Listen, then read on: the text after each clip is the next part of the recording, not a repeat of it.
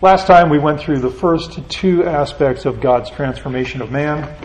We went through in our pamphlet on God's transformation of man the unregenerate man, and we also went through the regenerate man. And this is the foundational lesson for that we want all of the men and really all of the women at Grace Bible Church to understand. That we want people to understand how it is that God saves, what it is that God does in a person's life through the course of their Christian life here on this earth, and then we want them to understand what it is that is awaiting the person uh, when they, they pass out of this life and enter into the next stage, in the next season. And that is what is all about the heavenly man. So we're going to spend our time on the third side of the pamphlet here today. But we're going to review real quick what we talked about last time. Just as a matter of review, we talked about the unregenerate man. We talked about how that man is in an unmixed condition. And one piece of vocabulary that's going to be important for us to, to keep in front of us today and really throughout the semester or throughout the year is that, that the Christian is in a mixed condition. That he has God's Holy Spirit in him from the point of regeneration, but he also is still living in the same body of flesh that he was born with, and those two things are in tension against one another. And as a, a believer becomes more and more sanctified, the effect and the influence of the Holy Spirit in that person's life grows and grows and grows. But we talk about the unregenerate man and how he's in an unmixed sinful condition, and he's in that condition from birth, and he is set apart from God. And the, the key passage we used last time was Ephesians 2, verses 1 and 2, where, where Paul writes and he says to the church in Ephesus, You were dead in your transgressions and sins. You were spiritually dead, but it was an active deadness because you walked in those sins and you walked according to the course of this world, according to the prince of the power of the air, and the spirit that's now at work in the sons of disobedience. And so uh, he goes on to say that you were formerly lived in the lust of your flesh and you were indulging the desires of your flesh and your mind. Everything about that person was stapled to spiritual death. There was no, no way for that person to leave that. They loved their condition and they were unable to change it. So we talked about the unregenerate man and the unmixed condition that he was in. It was a sinful con- condition. It was a condition that had no desire for God, no pursuit of God, uh, and, and most importantly, no fight within himself against sin whatsoever. He was just floating along with the current of who he was in a way that was offensive to God. And then we talked about the regeneration event and the one time events that were accomplished by God at regeneration. And uh, one of those things we talked about was new birth. And it's in Ephesians 2, verses 4 and 5. After this giant description of how sinful man is, God says, But God, being rich in mercy because of his great love with which he loved us, even when we were dead in our transgressions, he made us alive together with Christ. So God is the one who makes an unbeliever alive and gives them new life in Christ. So we talked about that regeneration event. That is an essential event that must take place in order for a man to go from being unregenerate to regenerate. He has to be regenerated, and God is the one who does that work. And so we talked about the regenerate man himself, that he's in a mixed condition. Once it is that God saves the person, he has lots of really good things about himself. He has a new identity in Christ. He's able to put on display the fruits of the Holy Spirit. And he is no longer a slave to his sin, and that is really, really good news. He is able to actually walk in newness of life. He's able to obey God, but he is still prone to sin. And raise your hand if you know what it's like to be prone to sin after Christ saves you, right? We all know that. Which means that there's ongoing repentance in the life of a believer. There's a repentance that's a one time turning away from, from sin as your master, at, and that comes at conversion, at salvation. But there is ongoing repentance that takes place for the rest of your life as you turn from sin and its presence in your life. And so the, the key descriptors here is that this guy is in a mixed condition and he is now able to not sin. And that's really, really important because we are called the holiness of life. And God gives us the ability to actually do that. And now there is a fight against sin and a fight to live for Christ, who is our new master. Sin used to be our master, and now Christ is our master. And there's a fight to, to be pleasing and, and honoring to him. But what's really important here is that residual sin and regeneration are, are evident in all of our faculties, in our thoughts, in our words, in our, our deeds, our, our affections. We have affections for God, but they are mixed with the affections that are still within us from the day we were born. And hopefully, and what really takes place in the life of a believer is that sanctification is ongoing in their life, and it becomes more and more obvious that they love God the longer they live on this earth after God has saved them For a person who doesn't know Christ, there, there's no evidence whatsoever that they love God. And so this person is now able to shepherd his heart away from sin. He's able to look at a sin opportunity and say, by God's grace, I, I, don't need to run down that road because sin is not my master. Does he do that every single time? No. And he, he grows in his ability to see those things and understand those things, but he's not under God's wrath or judgment, and he lives with, with eternity in mind. So this requires that God is going to be on an ongoing basis transforming that person. God is at work. 2 Corinthians 4:16 says, "We don't lose heart even though the outer man is decaying, our inner man is being renewed day by day. So God is renewing the believer, strengthening the believer to make them look more like him.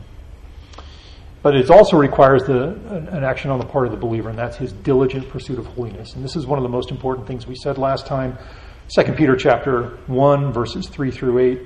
Um, God has given us everything we need for life and godliness, but it is up to the believer to actually pursue God. And so the, the author Peter writes, applying all diligence in, in your faith, the faith that God gave you, supply moral excellence, live a moral life, supply knowledge and self control and perseverance and godliness and brotherly kindness and love. It is up to us to pursue those things, but we do it by the grace that God has given to us when He saved us. So these things are true about the believer. There's, there's God's work to sustain the person and sanctify them. There's the believer's pursuit of God. There is our wariness of our own indwelling sin. We become more and more aware of sin and our, our propensity to sin. And we also know that it's, it's our task to persevere in saving faith until the very end. Because that's what believers do. That's how you prove that you actually know the Lord, is to persevere in saving faith until the very end. Hebrews chapter uh, 3, verse 10, I believe, is Therefore, brethren, be all the more diligent to make certain his calling and choosing. For as long as you practice these things, you will never stumble. The believer is the one who, by the end of his life, is still persevering in saving faith. So that's the unregenerate man, the regeneration event, and the regenerate man. What we're going to do today is we are going to talk about the good news, the, the news that is really, really encouraging, that should really encourage the believer. So fold it over to the third side of your pamphlet, and we're going to talk about the heavenly man. And the situation here, again, is unmixed. But in the way that, that the, the unregenerate man is unmixed, he's unmixed in his sinful condition. The heavenly man is unmixed in his righteous condition. And this is really good news. He's with Christ. He's in an unmixed, sinless condition. He's made righteous. And what we're going to do is we're going to look at 1 Corinthians 15. This is one of the most encouraging chapters in all of Scripture because it's where Paul goes into great detail with the church in Corinth about what it is that will take place at the end of this life and how it is that a person really is going to live forever. And one of the most important things we need to understand is that in order for the believer to live forever, they have to put off this body and they have to put on a new body. And so we're going to have this idea of perishable and imperishable. And as we're sitting here today, every one of us, unless you're really young, knows that we're wasting away. We're getting older, we're getting more and more fallen down and broken down. And um, we are in a, a, declining condition here physically. And so this body is not suited for the next age. And uh, we know that we're mortal. We're going to face death. Every one of us knows that at one time or another, death is coming for us unless the Lord comes quickly. So I want to read 1 Corinthians 15, verses 50 through 57. And as I read this, just look for the contrast between perishable and imperishable, as well as mortal and immortal. Paul writes, Now I say this, brethren, that flesh and blood cannot inherit the kingdom of God, nor does the perishable inherit the imperishable. Behold, I tell you a mystery. We will not all sleep, but we will all be changed in a moment, in the twinkling of an eye, at the last trumpet. For the trumpet will sound, and the dead will be raised imperishable and we will all be changed. For this perishable must put on the imperishable, and this mortal must put on immortality. But when this perishable will have put on imperishable, and the mortal will have put on immortality, then will come about the saying that is written Death is swallowed up in victory. O death, where is your victory? O death, where is your sting? The sting of death is in sin and the power of sin is the law. But thanks be to God who gives us victory through our Lord Jesus Christ. So here we're going to be looking at the idea of imperishable and what this passage has to say about it. And imperishable, we all, we all know what this is. It means um, it's incapable of being corrupted. We know that by perishable and imperishable goods that you can buy in the store. If something is perishable, it can spoil. And so the, the imperishable man in the future is going to be beyond the reach of corrupting sin. And so in verse 52, Paul writes, The dead will be raised imperishable. So what is happening is there is going to be a raising of the dead, and they're going to be raised in a condition that is no longer perishable, but imperishable. He says in the beginning of 53, this perishable must put on the imperishable. And in 54, he says, when this perishable will have put on the imperishable. The idea here is that every single one of us with these bodies are not equipped and not suited for the life in eternity. So there needs to be a transformation that takes place from this body um, that gets put into the ground when we die, and the body that we will into the body that we will possess forever in eternity, that the believer will possess. So there's a condition that that um, it's describing a condition that is not and cannot be corrupted or flawed by sin. This is important for us to get. It's important for us to remember that, that sin's penalty was removed at the cross of Christ. So the penalty of sin is removed at the cross. The power of sin is removed at the point of regeneration or salvation. Sin is no longer your master. But the presence of sin is not removed until Christ's return. So the power of sin uh, or sorry, the penalty of sin is taken care of at the cross. The power of sin is removed at salvation, and the presence of sin is removed at Christ's return. And that's important for us to remember. And we're in the condition where sin's power has now been removed um, for the believer um, at the point of regeneration. So that's what this passage has to say about the imperishable needing to put on the perishable. But it also talks about there is a need for immortality because if you're going to live forever, you need to be beyond the reach of death. Not only beyond the reach of sin, but beyond the reach of death. And we see that in verse 54. This mortal must put on immortality. We cannot go into eternity with Christ with bodies that are declining and subject to death and within the reach of death. Verse 54 tells us farther in the same verse death is swallowed up in victory. And in verse 56, the sting of death is sin, and the power of sin is the law. Death has the power over a person only where sin is present. Uh, but when there's no place for death, when the sin itself is no longer present in the person. So we've got this idea that the person needs to be in, in an imperishable condition and they need to be in an immortal condition. And that is what is taking place in the heavenly man. And so the unmixed man, in the unmixed condition over here, the heavenly man, he's characterized by a number of things. And we want to see what Scripture has to say about those because this is really encouraging to us to think that the condition that we have right now is not the condition that, that the believer will possess in eternity. And the first thing is that the believer is going to be at home with the Lord. This is not uh, the final resting place for the believers. This is not our citizenship we're going to be at home with the Lord. 2 Corinthians 5 8. We are of good courage, I say, and prefer rather to be absent from the body and to be at home with the Lord. Heaven is the permanent residence for the Christian. It's where he's at home and where he's at rest. His home is not here. So we need to live with that mindset. And so there's no real, true, final rest here in this earth, in this life. If we're seeking to find our true rest here, we won't find it here. We'll find it in eternity. But this man also, he resembles Christ himself. 1 John chapter 3, verse 2. Beloved, now we are children of God, and it has not appeared as yet what we will be. We know that when he appears, we will be like him because we will see him just as he is. Now, there are other belief systems in the world that take this verse to mean that, that a man will become God. And that's not true. Instead, what this is saying is that we're going to become like Christ in the sense that we'll be immortal and that we'll be imperishable. But we will not possess deity, but we will possess immortality and we will possess imperishability.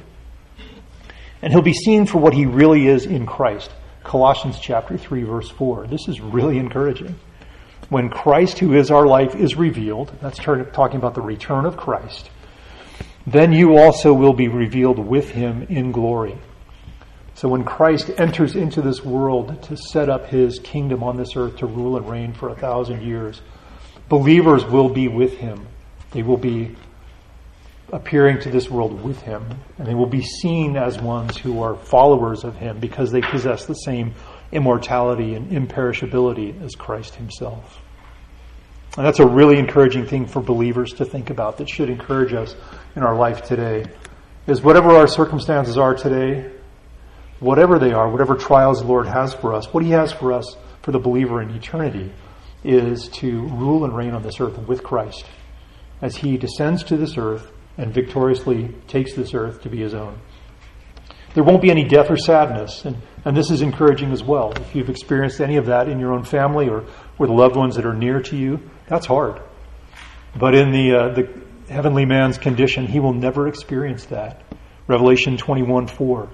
He will wipe away every tear from their eye, and there will no longer be any death. There will no longer be any mourning or crying or pain. The first things have passed away. The experience that any person who has lost a loved one knows, uh, the grief and the sorrow and the heartache that comes from losing a loved one, that experience will not be present in the eternal kingdom. There won't be any sadness. The Christian's only experience will be to engage with Christ and to experience Christ for who he really is, the good shepherd and the good Lord that he is.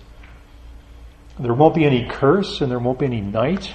Revelation 22 tells us in verse 3 and verse 5 there will no longer be any curse.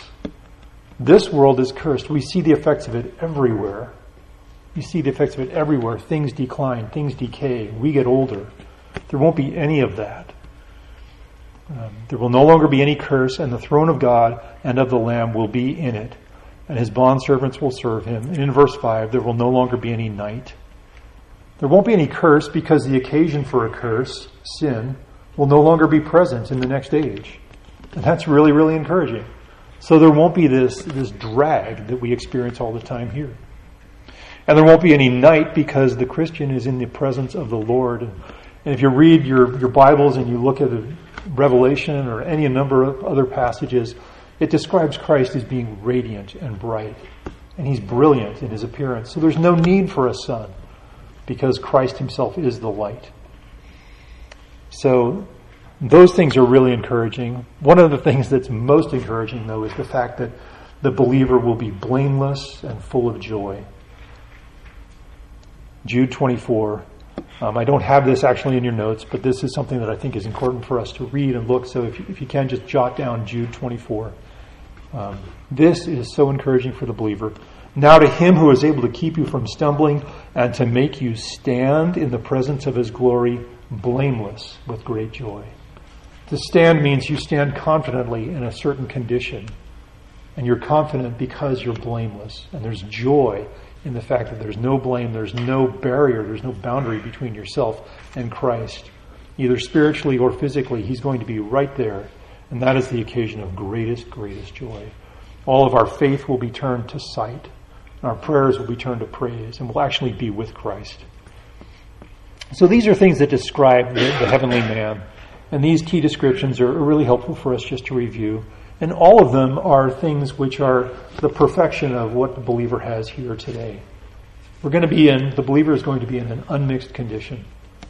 And that's really encouraging because there will no longer be a draw or a propensity or an attraction of sin. We'll be unable to sin and unable to displease God. And so there will be no, no fight against sin because it just won't be there for us. We'll be perfectly enslaved to God and will be perfectly, perfectly righteous in all of our faculties. So all of our thoughts and all of our words and all of our deeds will be, be perfectly righteous before God. They won't be tainted in any way the way that they are today. There won't be any need to shepherd your heart because your heart will be in a perfectly sinless condition. All of your affections, all of your desires will be right. And so we won't have the task that we do today of of filling our mind with the truth because we need that truth to, to counteract everything that's in this fallen, cursed world that, that is coming at us from the outside and things that are at work in within us, the, the residual flesh that still is in us. So there won't be a need to shepherd our heart, and we will be enveloped in God's joy. We'll be full of God's joy, and it'll be a joyful experience that has no end to it whatsoever. I really like Matthew chapter 25, where Jesus is telling the parable of the talents and what he says to, to two of the three men who were stewards of, of what was entrusted to the, by the master, what was entrusted to them. In verse 21 and verse 23, he says to these two stewards, to the first one, he says, Enter into the joy of your master. So the guy who had five talents and made five more, he says, Enter into the joy of your master. He was faithful. And then the next guy, the one who was given less, he also, but he also took what was given to him and utilized it, and he lived a fruitful life. And the master says to him, Enter into the joy of your master. Both of them are, in the joyful condition. It's not this place where you go and you're, you're just free from the fallenness of this world. It's a place that's full of the joy of Christ. So, what that is, is that's really, really encouraging. So, what we want to do is we want to take a look at what Scripture says about how it is that a man goes from being in the regenerate condition, which you have in the middle of your pamphlet, to the heavenly condition that you have on the right. So if you look at it and you see this gray line that runs down at the top and at the bottom, it says death. And there's death, and that is the experience that um, is responsible for transporting the person from being in the regenerate condition to the holy, the heavenly condition. And so the way that we like to speak of it at this church is that death is departing from the land of the dying into the land of the living, which is sort of backwards from our, our physical experience. We want to say that we're living here and we're not dead. But actually, what is taking place is we're departing from the land of those who will die and entering into the land of those who will never die. So, leaving the land of the dying and going into the land of the living. And so, what we want to do is we want to look at what Scripture actually says about death itself. And the believer, when he thinks about death, he should be thinking with joy and with confidence about what will come next. Um, the world doesn't have any reason to be hopeful or any reason to be enthusiastic about the death process, but the believer, the believer has many. And we're going to look at what Scripture says about it and why it is that the believer can be so thrilled about the prospect of death. What happens first is that there is a disintegration of the inner from the outer. And by integration, we mean things that are brought together. And so disintegration is a separation. So what happens at death is that there is a separation of the inner man and his soul from his outer man, which is his body. So his heart, his soul, everything that constitutes who he is morally before God, and his physical body, what we see when we shake one another's hands and we look into each other's eyes, those two things are separated at death. And we see that in 2 Corinthians chapter 5. We're going to look at verses 1 and 8. Verse 1 says, For we know that if the earthly tent which is our house is torn down, we have a building from God, a house not made with hands, eternal in the heavens. So that building is the eternal body that they have in the heavens. Verse 8 We are of good courage, I say, and we prefer rather to be absent from the body and be home with the Lord. Here on earth, the inner man and the outer man are integrated and they're together, but death disintegrates and separates the inner man from the outer man. And so the process of death is what accomplishes that. The man's soul goes to be with the Lord, with Christ, upon death.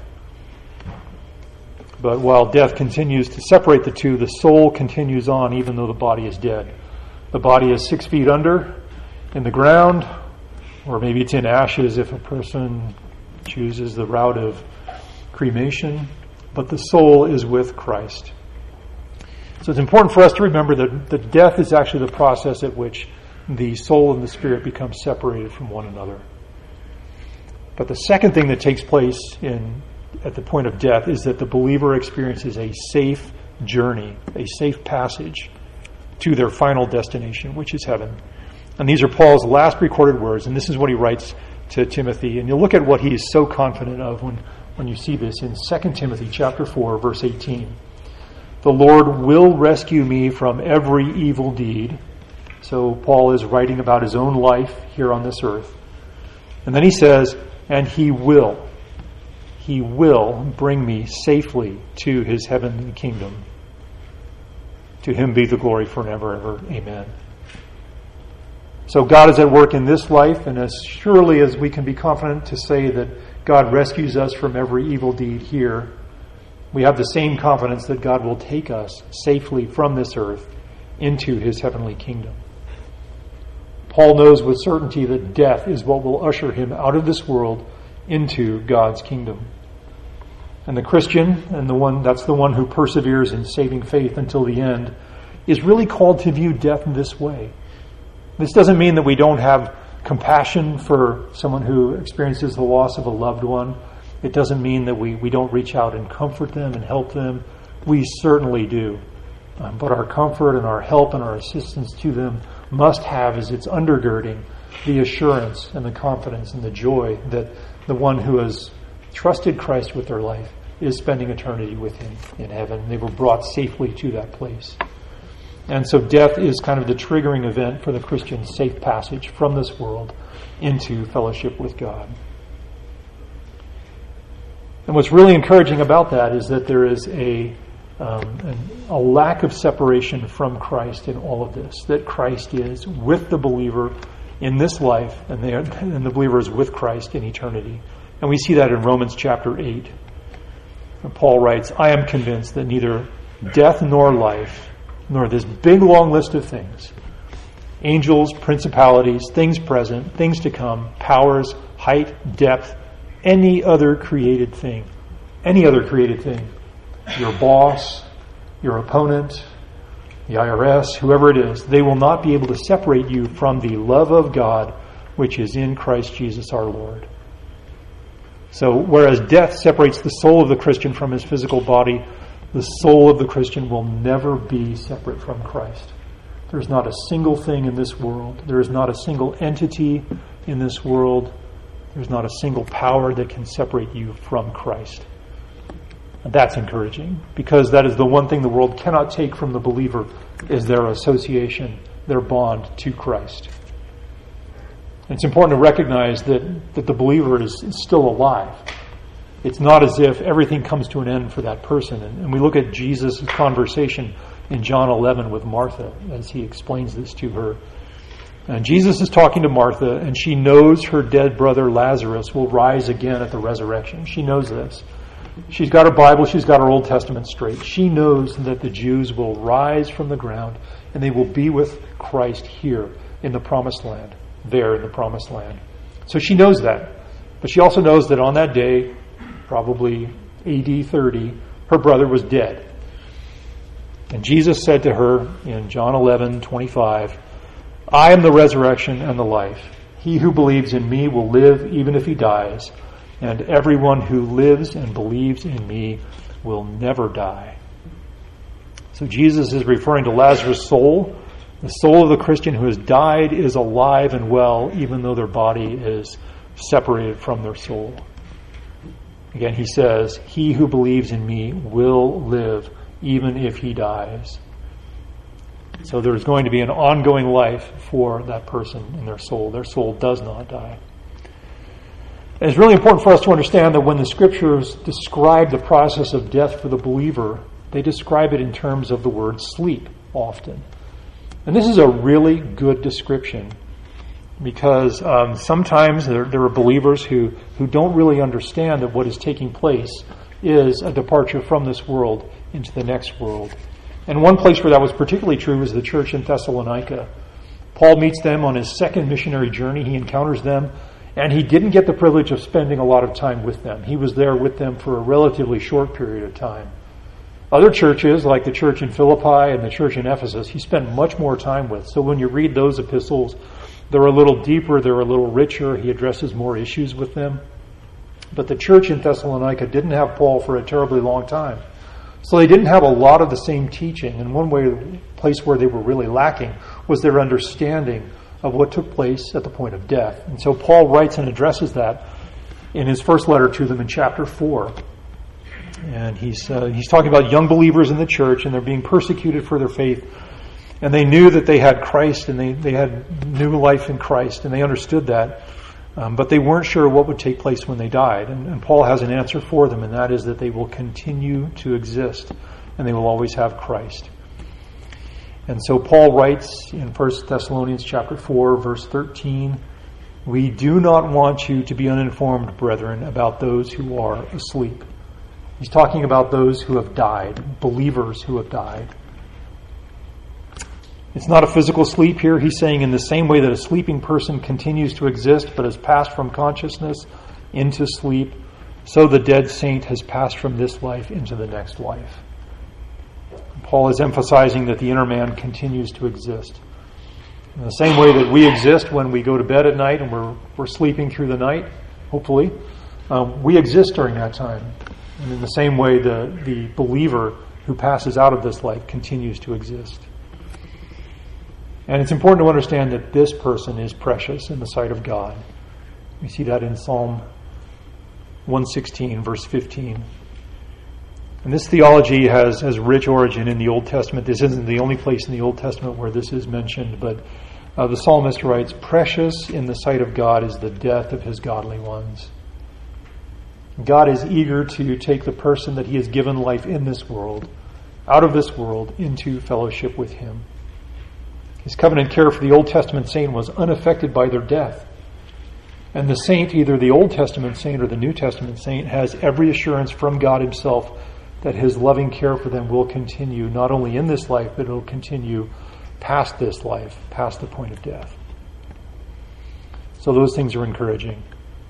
One of the things that's important for us to remember is that the next life that is coming is much, much better than this life. And it's important for us to remember that and keep that in mind because that helps us persevere through whatever it is that God has given for us to endure today. And we see that in Philippians chapter 1. Paul is, is writing to the church there, and he says, For me to live is Christ.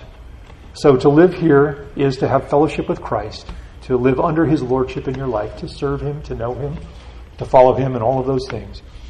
But then Paul writes, But to die is gain. So the experience of knowing Christ in this life is a good experience. It's a rich, full experience, and every one of us have the joy of new life in Christ. the believer does, and so that's really, really encouraging. But compared to this life, the next life is gain. It's much better. It's much more substantial. So to possess all the benefits of death, being precious to God, being inseparable from Jesus, to be safely at home in heaven is immeasurably better than what we have here when you get in your car and you drive home. This is a wonderful place. It's wonderful to have fellowship with God, but this experience is nothing like the experience that is coming for the believer. So death removes the Christian from this world and it extricates the Christian from this mixed condition and it ushers the Christian soul permanently into the presence of God. And so the question arises well, what about all of those people who are alive at the coming of Christ, when Christ does return to this earth. We know that there will always be a remnant of believers throughout human history, and that will continue until Christ's return. So, what about those people who are alive at the return of Christ when he comes? The people who have not yet died in their saving faith, they are living out their saving faith when Christ comes. We're going to look at that. We're going to look at that same passage we were just at, 1 Thessalonians chapter 4. We're going to see what happens for the one who is present in this life when Christ returns. And what we're going to find is that that person will witness visibly the resurrection of the dead, and then they themselves will be transformed. 1 Thess 4, verse 16, reading into verse 17. For the Lord himself, and this is Jesus, will descend from heaven with a shout, with the voice of the archangel, and with the trumpet of God, and the dead in Christ will rise first. So every single one of believers who are in Christ, every single believer from the church age will, who has died in their faith will rise first. The dead in Christ will rise first. So the, the believers who are present in this at that time will see the dead rise first. And Paul writes using the word we in verse 17. what that tells us is that Paul's understanding, this, this was not a theological conviction, but Paul was living as if he and the rest of the believers were going to be present at the return of Christ. He writes, we who are alive and remain will be caught up together with them in the clouds to meet the Lord in the air, and so we shall always be with the Lord. So, those who are alive, who are believers, those who are in Christ at the time of the return of Christ, when Christ comes to take the church to himself, they will witness the resurrection of the believers who have already died. They will witness the resurrection from the dead people coming out of their graves with new resurrection bodies. They will witness the, the ascension of those people to be with Christ, to meet Christ in the air. They themselves will also be transformed as well. Notice the encouraging thing that the believer is to take from this. At the end of verse uh, 17, you have all the information you need. Verse 18 tells you how to think about this. Therefore, comfort one another with these words. This is where everything is heading for the believer.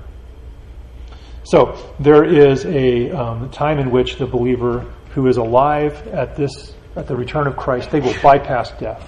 They will not actually experience physical death the way that everybody else will. But they themselves will have a physical transformation that is instantaneous.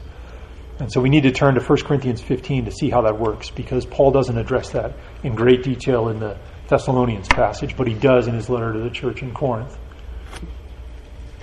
We're going to look at verses 51 and 52 of 1 Corinthians 15. And Paul has known this church. He has a more long standing relationship with this church than the church in Thessalonica, so he gives them more detail about this. His letter to them is, is addressing several issues, and one of them is what takes place at the end of the life and what takes place at the end of this age. He says, Behold, I tell you a mystery. We will not all sleep, but we will all be changed. So there's that word sleep again.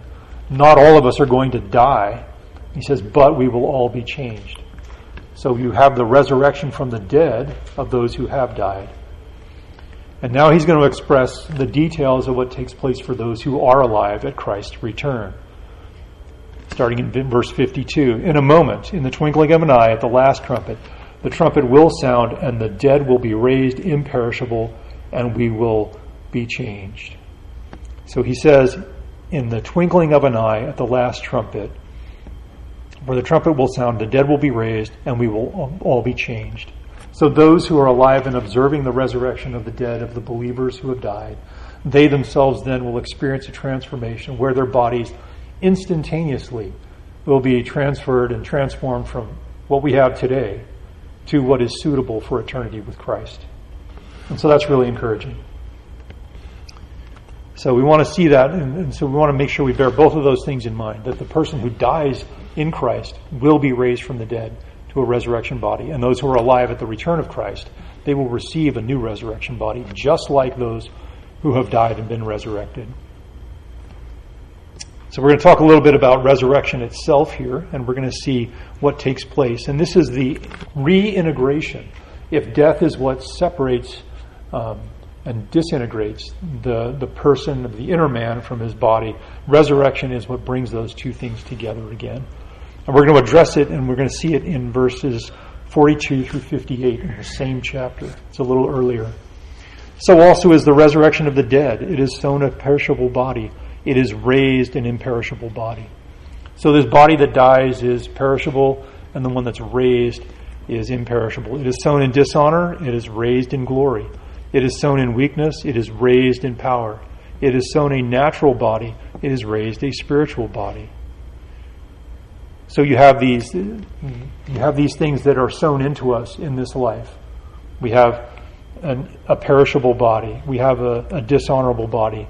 We have a weak body. We have a natural body. All of those things are changed to the opposite of that at the point of resurrection. He goes on to say in verse 45 um, So it is also written, the first Adam became a living soul, the last Adam became a life giving spirit. However, the spiritual is not first, but the natural, then the spiritual. The first man is from the earth, earthy, the second man is from heaven. As is the earthy, so also are those who are earthy. As is the heavenly, so also are those who are heavenly. Just as we have borne the image of the earthy, we will also bear the image of the heavenly. So you look at that, you see in verse 42 the idea of the imperishable body being given to the, the believer. They're raised in glory in verse 43 they're raised in power, they're raised a spiritual body. All of these things are the things that are, are given to the believer. And so when the Christian is raised from the dead, his body will be nothing like the one that died. And that's really, really encouraging. Well, regardless of what age you are when you die, whether you're young and healthy and you have an early death, or you die in, in extreme old age, um, the body you have in, in the resurrection condition is nothing like this body. It's imperishable, it's full of glory, it's full of power, it is a, a spiritual body. And so that's really encouraging to the believer. And so it's important for us to remember that this takes place, and this will take place in the life of both the ones who are dead in the ground and those who are, are um, present when uh, Christ returns. So that's really important for us to remember. Um, and we want to make two observations about these conditions. And, and there are observations that help us think rightly about ourselves today. First, if you're a believer in Christ, you are not in the unmixed sinful condition that you were in prior to the time that God saved you. You're different if you're a believer. That has passed away, and that can never be your condition again. And that's encouraging. Everything moves left to right as you look at your pamphlet. You don't go halfway into the middle and make a U turn. It doesn't work that way. When God saves, He saves permanently. And the fact that you're still influenced by sin does not mean that you've slipped back into that unmixed condition. So if you're a believer and you fall on your face sometime this week, and uh, it's very important to remember that the work that God did to save you is still valid, it is still true, it is still has ongoing effect. And what that means is that you fell into sin, but God has given you the opportunity to repent. It doesn't mean that you're back in that unmixed condition. So it's important for us to remember that, but we need to pair that with the fact that we're not yet in the ultimate unmixed condition with Christ. So there is an unmixed condition that is coming, and we need to remember that that is coming, and, and that should promote within us a desire to live a holy life here so that we're ready for that life when it comes. But not yet being in that condition, in other words, being in this condition here, is as much a part of God's design for us as the design that we're going to be in that condition eternally. So God wants us in this condition today so that we yearn for Him and yearn to be with Him. And it glorifies God when in your mixed condition you fight for holiness of life in this life. So it's a better condition than you had that you were in before, but it's not as good as you'll have one day. That's important for us to remember. And that's why it's important for the believers to remember two words that begin with P. There's your position and there's your practice. Remember your position in Christ because that informs your practice. Your position in Christ is secure if you're in Christ, and what that should promote within you is a, a practice where you pursue holiness of life. And what we need to know is you can talk with anybody who's been walking with the Lord longer than you have, is that that is a progressive sanctification. It's encouraging to look back a few years ago, three or four or five, ten years earlier in your Christian life, and to recognize that today your walk with the Lord is much more intimate much more sensitive, much more full and rich and satisfying than it was years before. Even though you were truly a believer then, it's just a much more sweet relationship. And just remember that sin is no longer in authority to you. It's no longer in authority over you. It will still appeal to you, but it is not your master. And believers have the ability to look sin in the eye and say, I don't have to engage with you. I am free to walk in newness of life in ways that I never was before. And all of that fight proves that you're in a regenerate condition. So, the, the two things you need to do to, to grow in your holiness and your sanctification is keep reading your Bible and keep spending time in God with prayer. And if that is an area of weakness in your life, grow that because that is the way that you bring God the most glory, is by putting on display the work that He's done for your life.